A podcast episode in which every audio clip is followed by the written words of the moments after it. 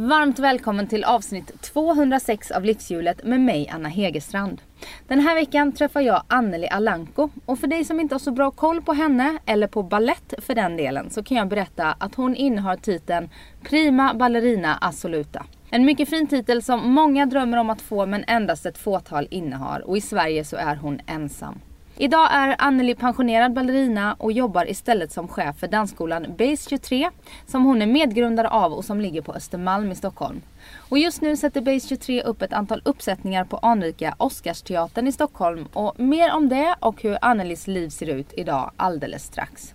Och mig hittar du på Instagram och vill du mig något så nås jag på anna.hegerstrand.se Livshjulet finns på Facebook så in och gilla sidan så blir jag jätteglad.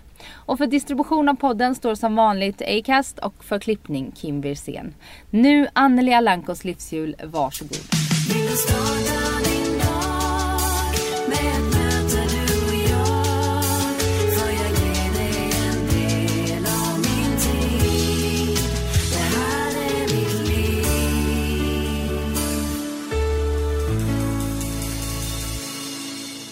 Och vi är igång där känner jag. Ja, vi är igång. Åh, ja. jäklar. Nu kör vi igång. Välkommen ja. till, eh, till Livshjulet Anneli. Tusen tack. Det är jätteroligt att ha dig här. Ja, det är så spännande. Ja, och som, som gammal dansare så har ju du varit, jag dansade ju mellan jag var fyra och 18 egentligen. Ja, du ser. Då är du också en gammal dansare. Ja, det är jag. Ung dansare. jag, jag, jag har ju varken dansat så professionellt eller så aktivt som du har gjort. Nej. Nej. Nej. Och idag så driver ju du en känd ja. och stor dansskola. Ja, precis. Där min Nej, men svägerska jobbar. Ja, precis. Ja. Sen eh, sju år tillbaka så um, driver Eva Jonsson och jag, eller vi grundade Base 23 Stockholm Dance Academy mm. för sju år sedan. Mm. 2010. Ja. Och, hur, och för tio år sedan så grundade du en dansutbildning, eller en danslinje.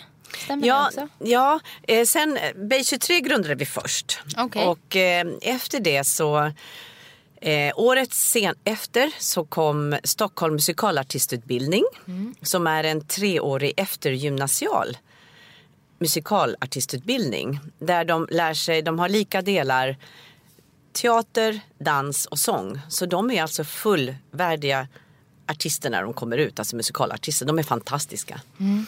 varför jag säger så är därför att jag just såg eh, examensföreställningen kan man säga på det, årskurs 3 som då går ut i år. De gjorde Into the Woods och de gör faktiskt, de har en föreställning kvar på Into the Woods nu på söndag mm. på Oscarsteatern. De var helt magiska. Och i min värld så känner jag att musiken är så svår. Det är Sondheim. Men de var så duktiga. De var så fantastiskt duktiga. Så att, eh, ja, nej, nu drömmer jag mig in i det här. Men, men eh, för två år sedan så startade Eva och jag en ballettutbildning också som heter Alhanko Academy of Ballet. Mm. Och eh, där hade vi vår för, en föreställning igår kväll på bland annat eh, Don Quijote. Och det är mellan årskurs 4 och årskurs 9. Och det är tillsammans med eh, Pops Academy som är en nystartad musik och dansskola nu. Mm. Som ligger här i Stockholm. Och jag har ju alltid vetat vem du är. Mm. Du är ju ett väldigt känt namn mm. inom dansvärlden och ballettvärlden. Mm. Men för de som inte håller på med dans, kan inte du mm. berätta eh, vem är Anneli Alanko? Ja, vem är Anneli Alanko? Eh, föddes i Bogotá i Colombia. Eh, kom som fyraåring till eh, till Sverige. Eh, tog, mina föräldrar tog mig till min första ballettföreställning när jag var sju år. Och eh, då satt jag där och så bestämde mig för att jag ska bli ballerina. Eh, då var du sju år gammal? Jag var sju år. Mm.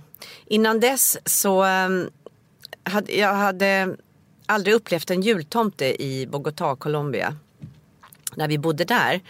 Så att när vi kom till, till eh, Norden så upplevde jag min första jultomte. Och från att ha varit en ganska livlig unge så blev jag fruktansvärt rädd för den här jultomten. Och efter det så blev jag oerhört skygg och så vidare. Så att eh, mina föräldrar bestämde sig för att sätta in mig i dansskola så att jag skulle på något sätt lite släppa loss.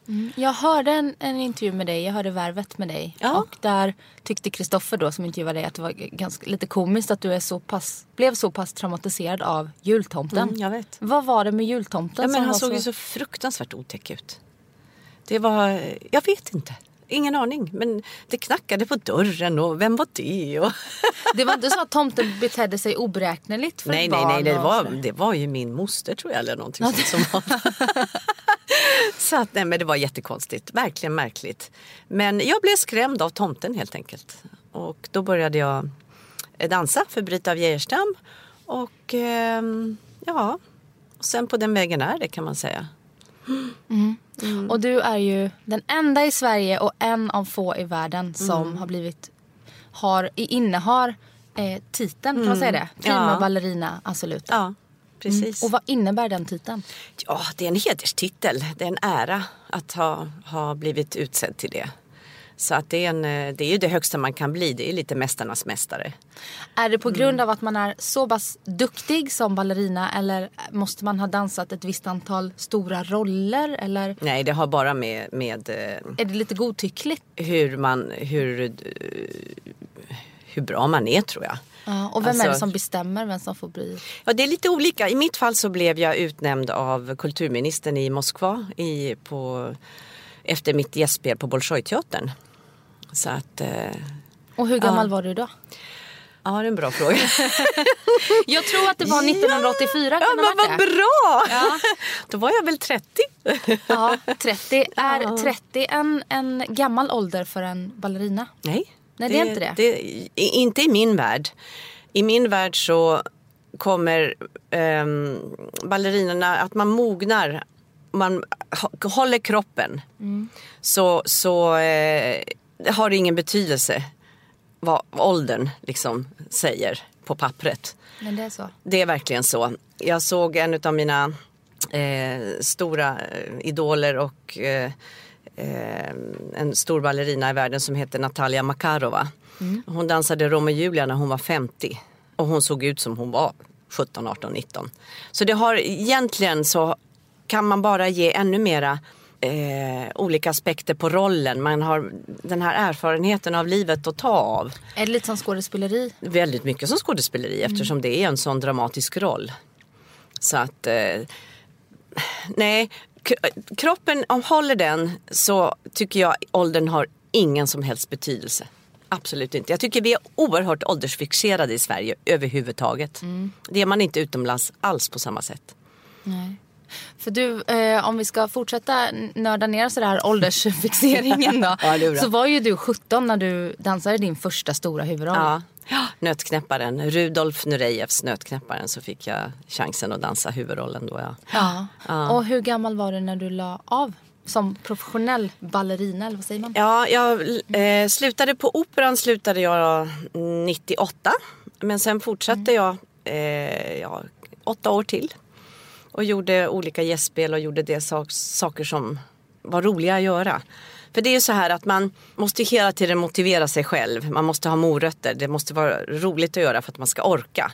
För det är ett oerhört tungt fysiskt arbete.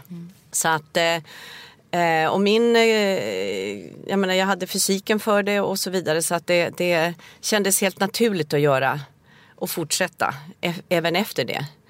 Att jag hade slutat på operan. Jag hade ju dansat väldigt mycket runt om, inte bara på operan så att, så att eh, det var liksom naturligt att fortsätta den biten. Och hur kommer det sig att du slutade sen till slut? För Det tio år sedan typ. Ja, det kom sig av att jag opererade en höft. Att jag fick ont i höften. Mm. Så att eh, jag fick för ont för att det skulle vara kul. En slitningsskada då? Ja, en slitning, förslitningsskada, absolut. Ja. Och då undrar jag, för jag har själv en svåger som är eh, gammal elithockeyspelare. Eh, ja, eh, på tal om förslitningsskador. Men att gå från att dansa, jag vet inte hur många timmar om dagen man dansar när man är liksom professionell. Till att, Många. ja precis. och sen så till att ta bort den, eh, eh, ehm, att röra på sig så Ja, mycket. Hur ja. var det för dig? Ehm, Många säger att de blir deprimerade när de slutar träna i de stora doserna för man behöver liksom det här. ja, man behöver sin kick av träning på något sätt. Ja. ja absolut. Eh, nej, det var inte så farligt. Jag tyckte att jag hade dansat allt jag kunde. Jag hade dansat nästan alla roller som går att dansa. Jag hade fått göra roliga saker. Jag hade fått resa runt i världen. Ehm, allt har sin tid. Det känner jag är väldigt viktigt. Och jag träffade Eva Jonsson och, som då var, var mm, rektor på en skola. Och, hon, och jag drömde om att starta en egen skola. Så att jag gick från det till att bli någonting helt, göra någonting helt annat. Och det kändes faktiskt väldigt bra. Vi eh, var ju tvungna att hitta lokaler, vi var tvungna att lägga upp eh, hur vi skulle ha vår skola och hur vi... Så det, var aldrig något, det blev aldrig något trauma utan tvärtom. Jag, jag fick eh, vår dotter eh, ganska sent, numera är det inte sent i livet men jag var Nej, inte 40. i Stockholm i alla fall. Nej precis. Jag var 40 och då kändes det också liksom helt naturligt att, att trappa ner lite grann för att vara med henne och kunna bestämma sina tider själv och så vidare. Och det, det var en otroligt stor fördel faktiskt. Och sen när hon blev lite äldre så, så påbörjade vi då det här Base 23. Eh, skapa skolan. Och, och det tog ju otroligt mycket tid. Det, det, det är en helt ny värld som öppnade sig för oss att vara entreprenör och att skapa en skola som man verkligen drömmer om och vill ha. Så att eh, det är inte bara lokaler utan det är så mycket runt omkring. Och idag så jobbar du som chef på skolan. Är du alltså rektor eller Mm. Eva är rektor. Okej. Ja, jag är konstnärlig chef. Så att vi är liksom chefer båda två kan man säga. Så att vi, och det är underbart att ha det här, att vara två. Vad är skillnaden att vara rektor och konstnärlig chef? Vad Ja. får du göra Alltså i vårt fall, i vårt fall så vi talar om allt, vi gör nästan allt liksom tillsammans, vilket är väldigt bra. Eh, Eva har det övergripande ansvaret, kanske mer om den administrativa biten och jag mer om den konstnärliga biten. Åh, du får göra det roliga. Fast vi gör, det är så roligt för att jag gör väldigt mycket av den andra biten också. Hon gör väldigt mycket utav. Så vi, vi delar verkligen på det. Men man måste ju ha någon sorts uppdelning ändå. Och eh, hur många är det som jobbar på skolan? Vi är runt eh, 75 lärare. Och eh, ja, så att det, det, vi har en hel del. Vi har två anställda, fast anställda på kontoret, eller tre är det nu. Och eh, så att vi har, vi har, vi har lite att göra faktiskt. Ja.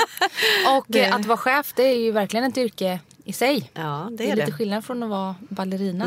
Har du Fast gått någon utbildning eller? Nej, fast vet du, som ballerina och, och just när man eh, liksom tar hand om sig själv, det är på ett annat sätt naturligtvis. Men eftersom jag ändå var i alla de ledande rollerna och ändå var en ledare för mig själv så är det ändå ganska mycket som är, som är likt. Det är disciplin och det är framförallt att man ska ha passionen för det man gör. För utan det så tror jag inte att det är värt att ens liksom tänka på att starta något eget. Man måste vara helt in, liksom införstådd i att det här kommer att kräva både tid och kraft. Och när föddes tankarna på att eh, starta en skola?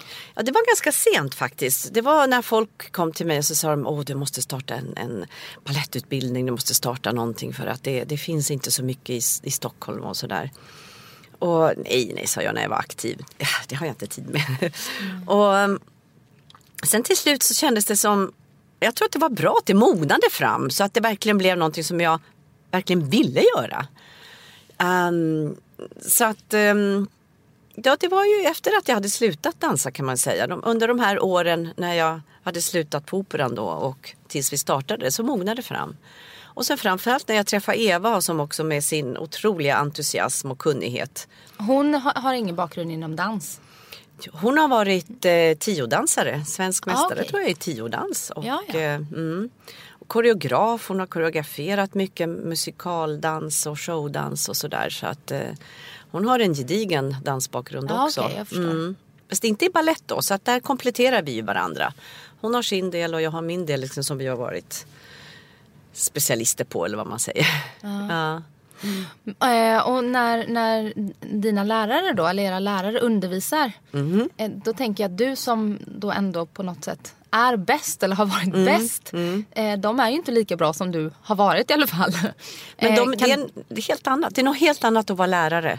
Ja, jag tänker det är inte så att du lätt vill gå in och peta och liksom så här, fast nu lär ni ut fel här och...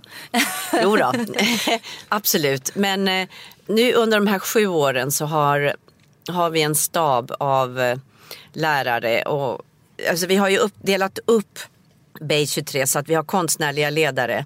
Vi har konstnärliga ledare för dansarlinjen som är Therese Karlsson och det är jazz och det är, det är olika så att säga dansstilar som, som eh, ingår i den. Och sen har vi en på musikal, vi har en linje som heter musikallinjen, vi har en linje som heter ballettlinjen. Och ballettlinjen så har vi en konstnärlig ledare som heter Mia Stag som är helt otrolig. Så de två utav de här konstnärliga ledarna, det är egentligen de som driver sina departement så att säga. Ja. Och sen har vi en street-del som också har en egen, egen så att säga ledare. Så att eh, vi, vi eh, försöker ju, både Eva och jag, att ge ganska mycket ansvar till dem att skapa det de vill. För att det, det, skolan har ju ändå vuxit och blivit så pass stor så att det, det är så mycket som måste hela tiden. Så att det är väldigt bra tror jag att man verkligen eh, låter dem de som är ledare för sina departement att, att sen så går vi naturligtvis in och pratar också. Och så där, och vi pratar ju om det hela tiden. Och även för musikalartistutbildningen och för Alhanko Academy och Ballet så har vi ledare, konstnärliga ledare. Och det är Therese Karlsson och Mia Stag som är det. Så att det, det mm, tillsammans med Hans Marklund och Roine Söderlund och musikalartistutbildningen. Ja, okej. Ja. Och sen vet jag, för jag har själv varit där och eh, gjort intervjuer inför Melodifestivalen och sådär. Så Ja. har ni ju artister som tränar där Ja. och på koreografier. Och jag har Absolut. varit där och gjort Ja. ett, eh, ett reportage också. Vad Eh, roligt! Med vem? Och jag kommer inte ihåg men det var en ballet, ballett någon, ja, en, ba, en balettklass liksom. Ja. Som träningsklass som jag... eh, Var det det du gjorde? Du fick, du fick vara med på en balettklass? Ja, eller jag fick i, i egen undervisning. Ja, gud vad, ja men då vet jag precis. Ja, så jag har varit jag bodde tidigare, det ligger på uh, Jungfrugatan. Ja, Jungfrugatan skolan. 23. Det är därför det heter Bay 23. Ah, ja, ja. Basen, ba- bas. Ah, ja. Det är ju bas för väldigt många, så det är ett andra hem för väldigt många. Ja. Och det var, vi har ju bjudit in lite olika politiker och så vidare och det var någon som sa till oss, men herregud det här måste vara Sveriges största ungdomsklubb. Alltså du vet fritidsgård. Mm. Och hur gammal, hur, hur gammal kan man vara liksom på skolan? Från tre år och uppåt. Mm. Så att vi har ju klasser för vuxna också. Vi har jazz och ballett för vuxna. Och, eh, men låt mig säga att den vanligaste åldern med, på själva base är ju kanske upp till 20, 23, 24, 25. Sen Stockholm musikalartistutbildning, de är ju eftergymnasiala så de är ju lite äldre när de börjar. Så, att, eh, så att vi har en väldig spännvidd faktiskt på, på eh, åldrarna. Och din dotter, hon är idag 23? Hon är 23. 23 ja. Och har inte alls valt att gå i dina fotspår? Mm. Inte alls. Hon har, hon har inte Alltså det är nästan så hon tycker det är lite tråkigt med ballett. Ja, det är så. Där har jag verkligen misslyckats. Ja, fanns det en önskan för dig om att hon skulle tycka om det här? Absolut inte. Nej. Jag måste säga jag känner mig faktiskt väldigt glad över, inte glad men hade hon velat så hade hon, hade hon självklart fått fortsätta. Men det är svårt att göra samma sak som en förälder för man blir, man blir jämförd. Ja, och särskilt när föräldrarna har varit så pass bra. Ja, alltså Hon det ju- är verkligen, jag tror inte. Nej men hon går sin sista termin nu på Handelshögskolan så att eh, hon har valt en helt annan bana. Och, att, eh, och din man, eh, vad, vad jobbar han med? Min man han har varit reklam, inom reklambranschen Ja, eh, väldigt lång tid. Och eh, sen har han jobbat med eh, ekologisk bomull. Mhm. Men börjar du fråga mig om det så börjar jag brinna för det här. För att det här med ekologisk bomull det är någonting som är eh, det, det är någonting som ligger mig alltså otroligt varmt om hjärtat och hur vi blir lurade hela tiden över att det, det vi får inte är ekologiskt utan det är Ja, Det, även om det står att det är ekologisk Ja, bomull så är det inte så det. är det inte det. Och det, det Hur kan man kolla det? Har ja, hur kan man kolla det? Vi har, eller jag vet att det har gjorts olika eftersök, eller efterforskningar och eh, det har visat då, visats att eh, där de skriver ekologisk bomull så, så är det liksom kanske en bråkdel av den bomullen som är i de plaggen är ekologisk och knappt det överhuvudtaget. Det är som när man går på vissa krogar och det står oxfilé och stor stark 129. Då kan man vara ganska säker på att det där är inte oxfilé. Att det är hästkött eller typ. Ja, exakt. men det är så, alltså, varför jag blir så, så arg är därför att vi som konsumenter blir lurade. Och det, det är ju också intressant att det är egentligen ingen som vågar ta tag i det här och se vad är det de... Man vet ju att allergier ökar. Och då tänker man på mat och luft. Men man tänker inte på vad har vi på oss.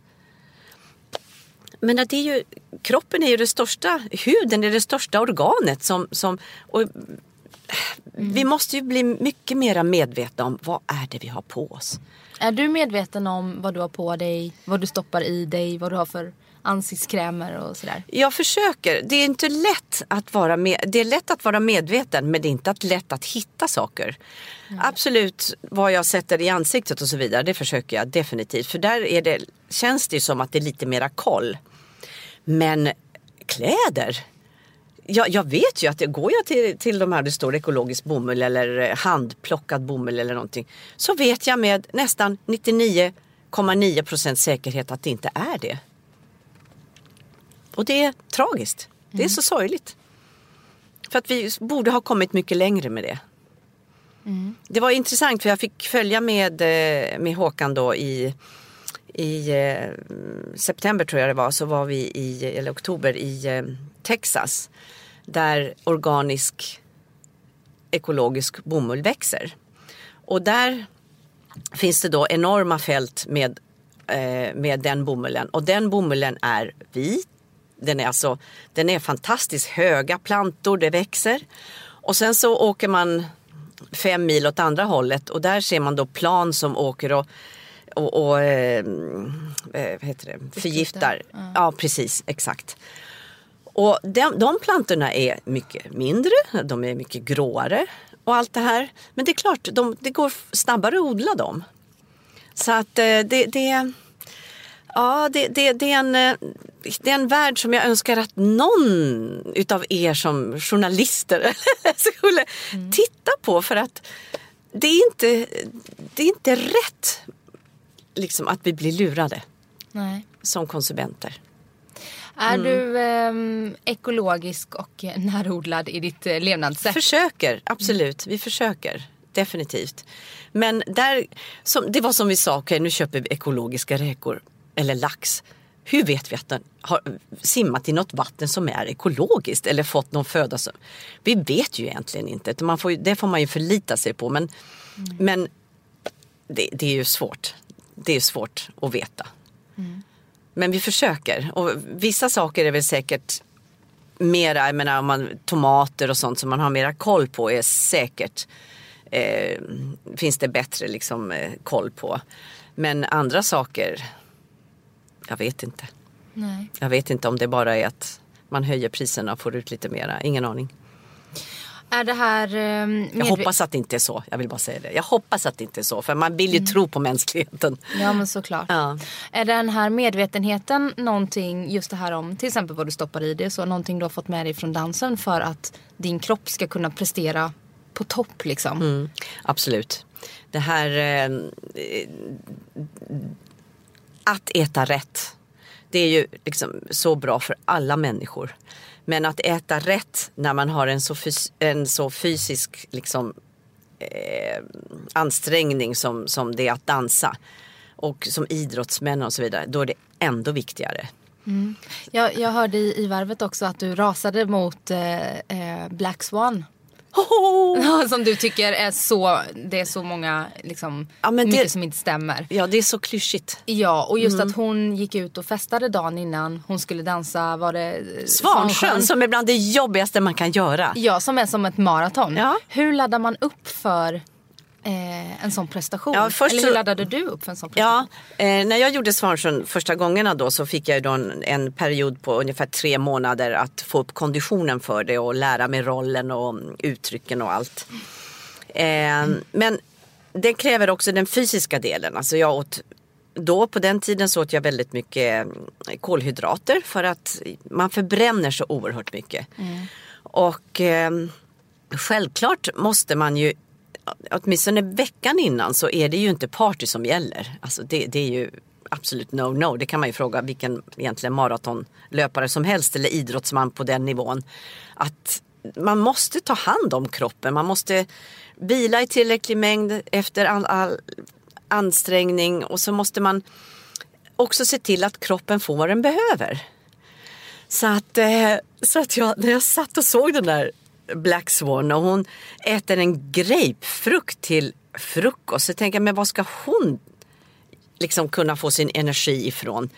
Nej, men det, det, det, den är så fylld av klyschor så att jag blev bara arg. faktiskt. Samtidigt när man kollar inom ballettvärlden så ser, är ju alla väldigt, väldigt smala och Mm. g- graciösa, väldigt seniga.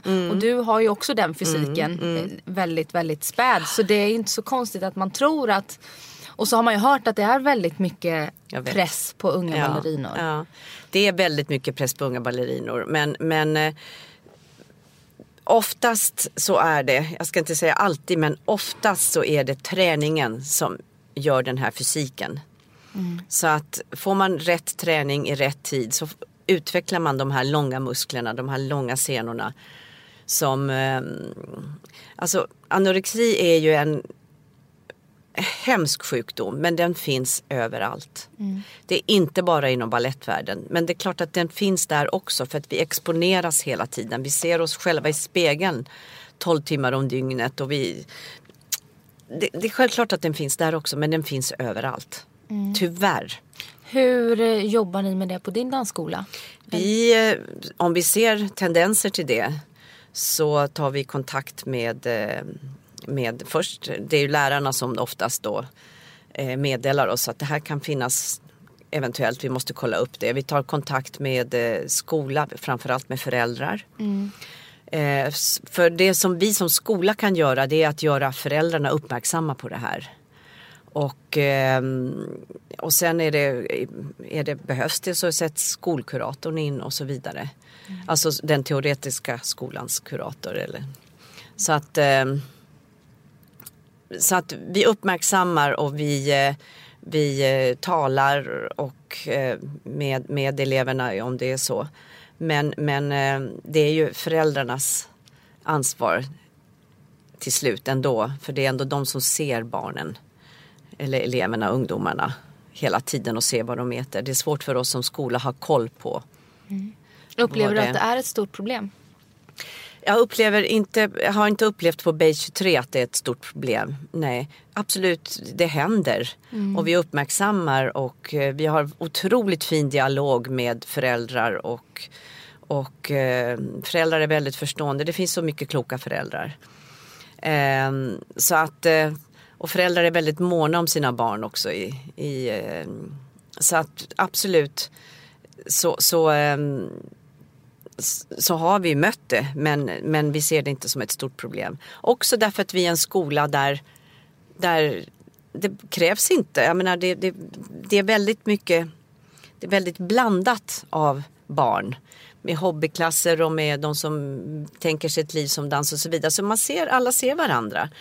Och jag menar alla går igenom en viss period i livet där man, eh, där man måste få utveckla kroppen måste få utvecklas och så vidare. Så att det där, eh, vi försöker vara så, så eh, observanta men inte göra någon stor sak av det. Nej. Och att du inte kan dansa idag. Eh, hur hur ehm, tar du hand om det? Hur håller du liksom hälsan på topp? Man mår ju bra av att Ja, röra jag ska, på sig. ja, precis. Man gör ju det. Och de första, kanske man ska säga, fem åren eh, när vi startade Base 23 då så, alltså vi hade inte tid att göra någonting. Nej. Eva hade köpt ett kort någonstans på något gym och jag hade köpt någonting. Alltså det blev liggande. Vi hade inte tid. Vi jobbade sju dagar i veckan. Um, sen gick vi ner till sex dagar i veckan och nu försöker vi ta så att vi jobbar fem dagar i veckan men det fungerar inte alltid. Um, det blir ofta sena, långa dagar. Men eh, vi har sagt nu till varandra att nu ska vi vara lite duktigare på detta och verkligen försöka schemalägga. Så att jag har ju gått, jag har gått på något som heter B-core. Ja, på Östermalm också. Ja, som ligger Ja. precis bredvid. Och det, så det har ju varit fantastiskt bra. Så jag går dit antingen på lunchen eller innan jag går till base. Eh, och försöker att hålla mig igång. Och det, är, mm, det, har varit, det har hjälpt. Och det känns ju så mycket bättre när man får röra sig.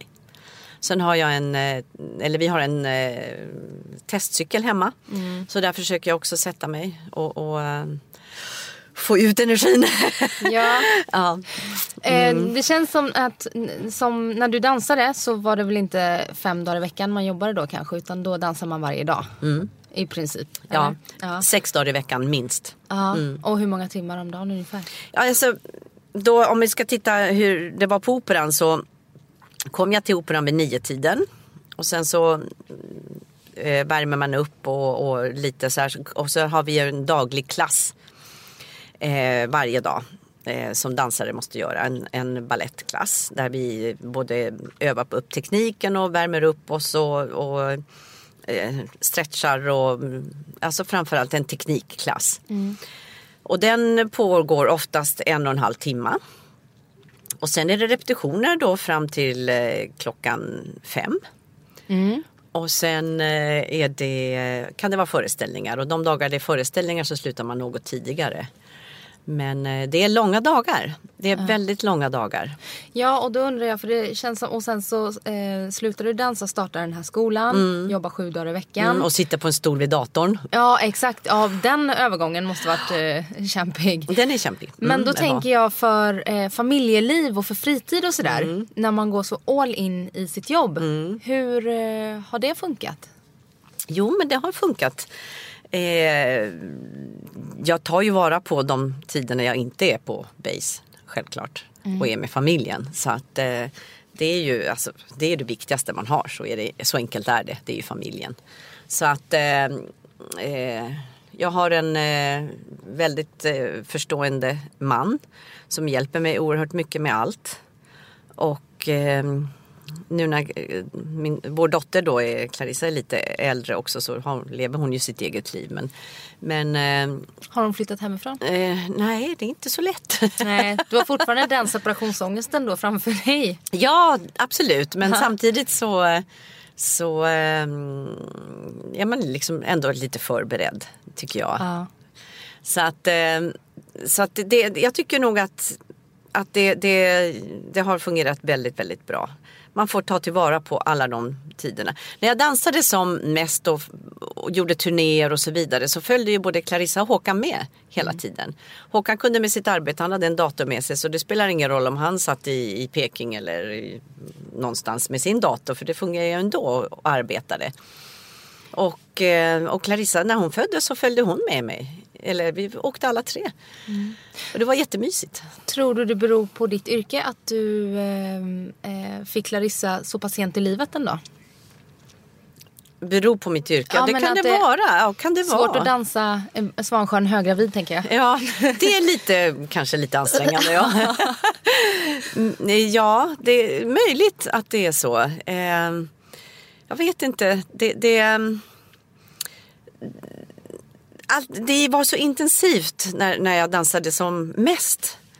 Och så, så tror man ju också att man är evigt ung på något sätt när man står där och gör alla de här rollerna. Så att, eh, så att vi var ju naturligtvis oerhört lyckliga att, det, att vi fick Clarissa när vi började försöka på riktigt. Liksom. Ja. Så att det var... Mm. Vad, är, eh, vad finns det för fördelar med att bli mamma lite senare i livet tror du? Ja, för jag känner att det har varit fantastiska fördelar. Alltså, vi... Eh, jag höll på att trappa ner lite grann. Inte trappa ner, men... men eh, eh, det var lättare på något sätt att, eh, speciellt efter några år när jag slutade på operan, att hitta sina egna tider och, och bestämma över sina egna tider. Men eh, även, eh, även på operan så, så eh, när jag var så att säga, när, innan jag slutade då så så var man eh, förstående för det här. Jag dansade ju fortfarande huvudrollerna och dansade allt det här. Men, men, och samtidigt så, jag vet inte, jag blev stark som en tiger tycker jag när jag fick Clarissa. Och eh, det kändes som att eh, jag orkar med allt på något sätt. Och det, det gjorde man väl då. Jag tror att det, det, många kvinnor känner så. De flesta kvinnor som får barn de känner att the sky is the limit på något sätt. Man, man orkar med allt för att man har den här otroliga glädjen i att ha fått ett barn. Mm. Så att... Eh, Ja, jag brukar säga det. Om man vill ha riktigt bra liksom, personal som, som kan hugga i och verkligen mm. är plikttrogen. Då ska man anställa småbarnsmammor. Mm. För det finns ingen som hinner och orkar med så mycket småbarnsmammor. Det är helt sant. Ja, det är helt sant. Mm. Och nu har vi hela base full med småbarnsmammor. Ja, det är så. ja, det är fantastiskt. Men det, jag tror verkligen att det ligger väldigt mycket i det du säger. Mm. För att man får en kraft som inte fanns där förut. Mm. Och sen är ju någonting annat så otroligt mycket viktigare än det som man håller på med. Och man får perspektiv på det. Ja, man får verkligen perspektiv på jobbet. Men var det, eh, märkte du någon skillnad i när du eh, efter graviditeten när du skulle börja dansa igen? Eh, och komma tillbaka? Var det en stor skillnad i eh, ja, men Det var ju så märkligt. Kroppen, för liksom? eh, ja, folk sa till mig att du kommer aldrig att komma tillbaka igen och det, det är jättesvårt. Peppande. ja, det, visst är det peppande. så att, ja. Och då tänkte jag på friidrottskvinnorna som hade fött barn och kom tillbaka och var så oerhört mycket starkare och bättre. Och så tänkte jag så här, så jag tog kontakt med en sjukgymnast. Jag tog kontakt med en eh, danslärarinna som jag hade jobbat med både före eh, och efter då. Eh, och så satte vi ihop ett program. Mm. Och, eh, och han från sin perspektiv då med, med det här hur de har eh, kommit tillbaks igen. Hur man ska stärka bäcken, hur man ska stärka allting mm. innan man börjar med alla de här riktigt svåra ballettövningarna. Mm. Så att när jag väl var färdig med det här så var jag så mycket starkare än när jag slutade. Vilket var väldigt märkligt. Men det har ju lite med det här att göra som vi pratade om. Den styrkan som man får när man får barn. Mm. Och sen den här styrkan att ha tränat rätt för att komma tillbaka. Så den träningen den har jag liksom haft kvar hela tiden när jag fortsatte att dansa. För att den träningen gör så att så att man vet vad man gör med kroppen. Alltså att man måste stärka alla de här eh, musklerna som man inte normalt gör. Mm. Utan man ställer sig, balett är ju väldigt mycket utåtvridet från höfterna. Och, och, så vidare. Och det, det, så kan man inte göra från början utan man måste stärka upp musklerna. Man, det är inte bara att ställa sig i, i liksom de här positionerna. Nej och jag tänker om man, eh, nu vet jag inte hur det var för dig, om du mm. ammade länge. Mm. 11 eh, månader. Ja, det, det... Eller 12 kanske. Ja. ja, och då har man ju det här eh, relaxinet i kroppen som gör mm. att man har lättare att vricka fötterna. Och... Mm. Men vet du vad, jag ska säga det så här. Eh, jag dansade Svansjön på Island nio månader efter Clarissas födelse. Jag satt och ammade henne i pausen. Oj! det var helt underbart. Jag var verkligen, jag kände mig så otroligt stark och efter att i tre månader först ha jobbat upp kroppen så hade jag sex månader till att komma i dansform. Mm. Hade du en press på dig själv? Ingen alls, absolut inte. Nej, du hade inte det? Nej, ingen alls. Men eh, det var ju bra att ha en morot. Jag hade den här inbjudan att göra Svansjön på Island. Och då kändes det som att ja, men vi jobbar för det. Blir det så blir det. Du vet, det är lite så här, funkar det inte så funkar det inte. Nej, men då ställs hela produktionen in på grund av dig? Nej då, inte alls. ersättare då? Ja, ja, ja, Absolut, absolut. Det var ett gästspel. Så det, ah, okay. det var, jag gick in i en färdig produktion. Mm -hmm. Så jag hade kunnat skjuta på det också. Mm. Om det hade behövts.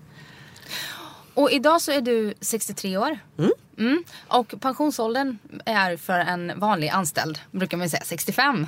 Hur, hur tänker du kring pension och så? Du är ju egen jag företagare. Jag har aldrig tänkt så långt överhuvudtaget. Nej. Alltså det här är när man, eller på Base så är det så mycket som händer hela tiden så att vi vi har haft, eh, vi har sagt det, men vi måste ju sätta oss ner och prata om vad händer sen när vi liksom känner att nu orkar vi inte riktigt på det här. Nej men precis det här väldigt hårda tempot. Mm. Och eh, så att, nej men jag tror att vi kommer att hålla på ett bra tag till. Eh, fast på ett annat sätt. Eh, kanske på det här sättet i något år till. Eh, men vi håller på och fostrar in nu andra som kan, som kan eh, ta över och ta det liksom riktiga ansvaret också. Är du där du vill vara med skolan eller har du vidare ambitioner? Som nu till exempel har ni föreställningar på Oscarsteatern. Mm. Det måste vara jätteroligt att få sätta upp där. Ja men det är fantastiskt. Vi har ju varit, våra första vår första föreställning tror jag vi var på Cirkus och sen har vi varit på Maximteatern och på Oscarsteatern. Och Vi har landat på Oscarsteatern nu för att eh, vi trivs väldigt bra där och, och eh, Vicky van der Lanken är, liksom, är så positiv till oss så att det, det känns så härligt och hon är ju underbar. att ha och arbeta med och hela den personalen är fin för att det, är ju, det kommer ju otroligt mycket barn till en teater och det är, alla är inte vana vid det. Eh, men de är väldigt eh, väluppfostrade våra barn och vi har en eh, väldigt bra disciplin så de vet vad som gäller barnen. Men nu har vi som sagt var, vi har 15 föreställningar tror jag på 10 dagar. Så att det, det är en väldig Och då är du där hela tiden. Ja, jag försöker vara där så mycket det går faktiskt på, på föreställningarna och sen har ju alla sina egna ansvarsområden vad det gäller de här olika grupperna. Så att, eh, så att eh, Eva och jag försöker vara där så mycket vi kan. Eva är där väldigt mycket för att hon har ju den här stor, överblicken över liksom hur allting administrativt hur allting ligger och det är hon som lägger de här schemana och sånt. Så att, eh, och hon sköter även kostym tillsammans med, med eh, Stefan Wåhlberg och våra, våra eh, ja, lärare. Så, att, eh, så det, det, det, alltså, det är oerhört stor produktion att göra det här. Och eh, för skolans framtid, vad, vad har du för ambitioner? Ja, men vi har ju, vi, vår dröm var så här tänkte, när vi startade, ja, men vi ska försöka jobba upp till en svensk Juilliard. Vad är det? Måste jag fråga. Juilliard School är en av de finaste skolorna i Amerika som ligger i New York. Ja, dansskolor då? Ja, det är dans och musik och teater Ah, och det är en, eh, ja, det är en fantastisk kreativ skola alltså. Ja. Eh, och, ehm, och Juilliard är ju världsberömd så att jag menar det, det folk vill komma från hela världen till Juilliard. Och, jag menar, men man kan ju ha drömmen, eller hur? Ja, såklart. och man kan ha det som en förebild. Så att, och vi håller ju på att utveckla företaget hela eller företaget Base 23 hela tiden. Vi, vi utvecklar, vi har skapat den här musikalartistutbildningen och vi har skapat ballettutbildningen och så hela tiden så för att också ska vara roligt så måste vi ju utveckla Base 23 hela tiden. Får du att förfrågningar från eh, unga tjejer som dansar om att vara mentor och sådär också? Ja, absolut. Har du Absolut. ett, litet gäng? Ja, absolut, det har jag. Men, men eh, samtidigt känner jag att jag är... Eh, jag vill inte sitta på flera stolar om du förstår. För att jag, samtidigt så är jag ju chefen. Och, och, men, men absolut, det, det jag var ju själv, liksom, ville själv ha mentorer när jag var eh, ung. Så att jag förstår den här viljan till att eh, men samtidigt så, så måste jag ju liksom försöka vara det för alla. Alltså, förstår du? Som, Så att, eh, ja. Ja, jag förstår. Mm. Vad har du för ambitioner i livet om vi tänker utanför skolan och arbetet? Ni bor idag, du och din man och din dotter, bor Ja. på Östermalm också. Ja, du rör dig bor- mellan liksom, skolan och, och hemmet på dagarna. Ja, precis. Jag har gångavstånd vilket är helt underbart. Ja. Um, Och vad, vad, vad tänker du att du vill... Det, för jag upplever att du har levt ett väldigt disciplinerat liv. Förstår du hur jag menar då? Ja. Men dans och arbete och prestation. Och nu är det fortfarande mycket arbete. ja, ja. Har du någonting sådär på din bucket list, som man så klyschigt får kalla det, eh, som du vill hinna med? Jag skulle ju vilja hinna med och kanske ha tid att resa lite mera och se lite mera. Jag skulle vilja åka tillbaka till Sydamerika till exempel som jag inte har varit tillbaka till Colombia. Och, och ehm, göra sådana saker, absolut. Men samtidigt så, så ehm, jag menar jag, har, jag lever ett liv, det har jag alltid gjort, haft ett liv utanför mitt arbete. Och det är väldigt viktigt för att någonstans måste man ju hämta sin, sin energi och sin inspiration och så vidare. Så att ha, ha, ha vänner och, och så vidare även så att säga utanför då teatervärlden som jag då levde i på Operan har varit väldigt viktigt. Ehm, så att eh, bucket list, jag vet inte riktigt. Jag tycker det, det, det är klart att det finns mycket saker som, som jag skulle velat göra. Jag hade ju önskat att jag hade kunnat plugga franska och engelska på en högre nivå du vet, och allt sånt där. Men jag har fått en talang, jag har fått det här som min sak tror jag. Mm. Att förvalta och försöka få unga människor till att förstå hur härligt det är med dans. Och, och det är det jag ska göra. Mm. Förstår du? Så att, eh, så att jag har verkligen försökt att förvalta den, den talangen jag har fått och föra det vidare nu till en annan generation. Och det, är, det ger väldigt mycket. Mm. Det ger oerhört mycket att se resultatet av så att säga, det arbetet. Så måste jag fråga, du har sagt att det är en stor skillnad på ballerinan Anneli Alanko och på eh, privata Anneli ja, Alanko. Absolut. Vad är den största skillnaden? Hur menar du då? Ja, men, eh, folk tror att, att ballerinor är på ett visst sätt. Att vi är liksom väldigt eh, disciplinerade och går ut med fötterna. Och ja, ni ser så ut. ja, precis. Eh, men, men och det, det, gör vi ju kanske till en viss del. Mm. Men sen, jag älskar att åka skidor. Jag, jag har eh, eh, spelat tennis på väldigt hög nivå när jag var ung och eh, faktiskt fortsatte ända tills jag fick ont i höften. Um, jag har levt ett ganska normalt liv utanför så att säga teatern. Jag har grönt kort i golf och eh, Alltså förstår du, vi, vi, man måste leva också. Mm. det är så jag har känt i hela mitt liv faktiskt.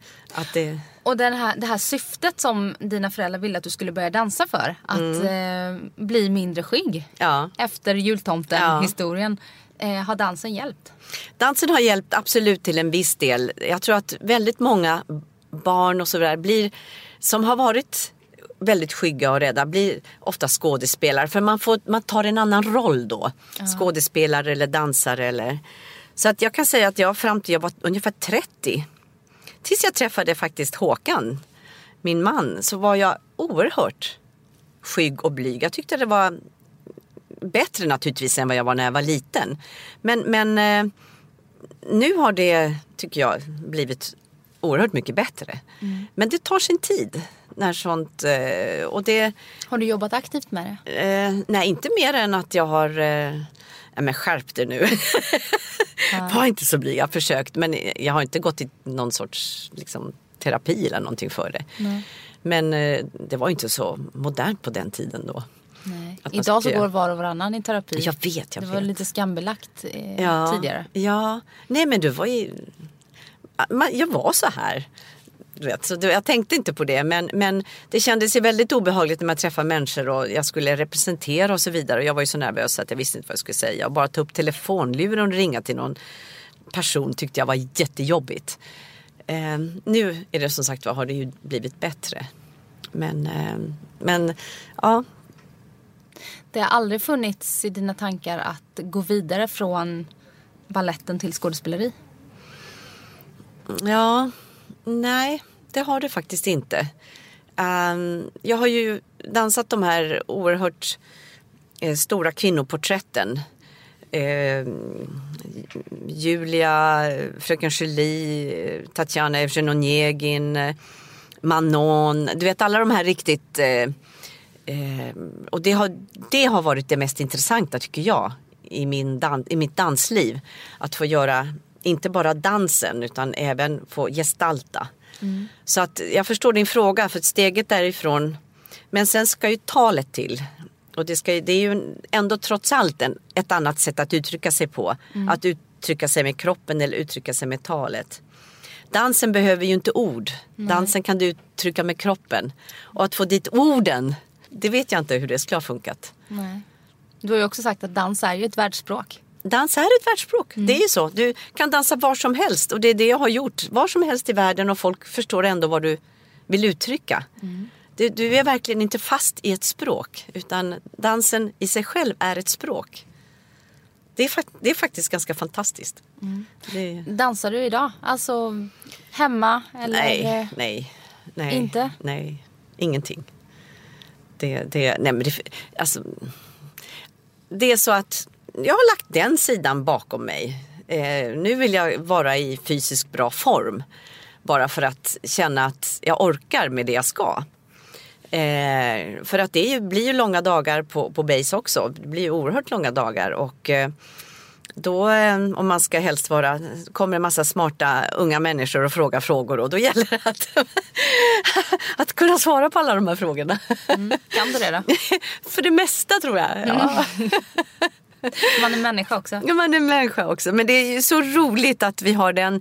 Vi har ju faktiskt den möjligheten Eva och jag att vi kan. Vi får välja våra medarbetare. Vi får liksom ha dem som vi verkligen vill ha på vår dansskola. Och jag tycker att vi har liksom alla våra konstnärliga ledare är sådana vi har känt länge som är våra vänner också. Som, som, om man vi talar samma språk alla. Vi vill ha konstnärligheten i huset. Vi vill ha glädjen, dansglädjen i huset. Och, och eh, vi vill att, att det ska vara roligt att komma in på B23. Och jag tror att de flesta tycker det. För dans är glädje. Mm. Det, jag är själv uppfostrad med att dans är disciplin i ballettens värld. Och eh, på den tiden så glädjen fanns inom mig själv men glädjen var inte oftast liksom lärarna som uttryckte utan det var väldigt barskt. disciplinerat och mm. lite barskt. Nu, nu, och då sa jag till mig själv att så ska inte, om jag startar en skola någon gång så ska det inte vara på det sättet. Disciplinen måste finnas men det måste finnas glädjen. Mm. För det är då du kan locka ut glädjen också från, från barnen eller från eleverna. Mm. Och få ut det mesta.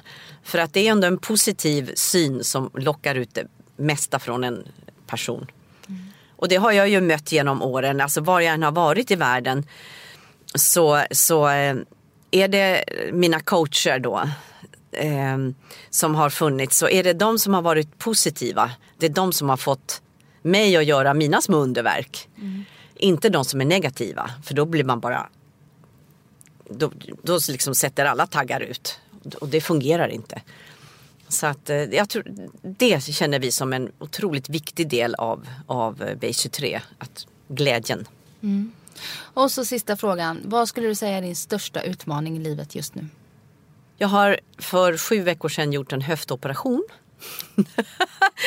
och att komma igång med den vore verkligen härligt. Så det, det är en utmaning nu att jag kommer ju från sjukgymnasten där jag var klockan halv åtta i morse.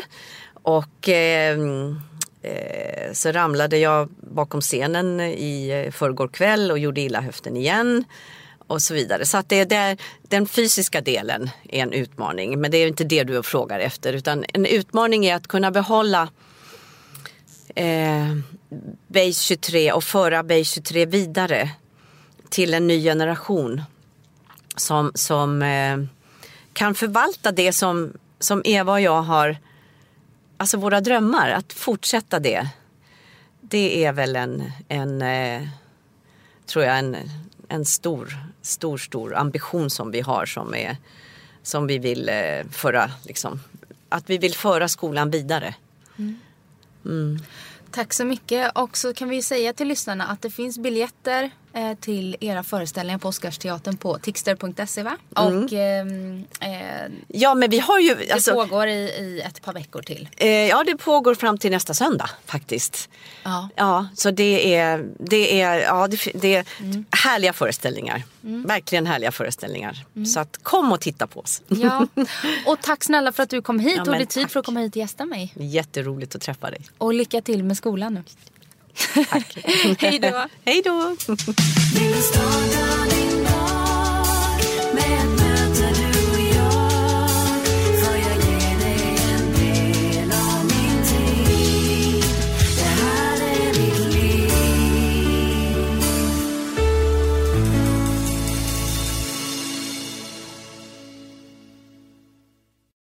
Med Hedvigs hemförsäkring är du skyddad från golv till tak oavsett om det gäller större skador eller mindre olyckor. Digital försäkring med personlig service, smidig hjälp och alltid utan bindningstid. Skaffa Hedvig så hjälper vi dig att säga upp din gamla försäkring. Hedvig Hemförsäkring, ett klick bort.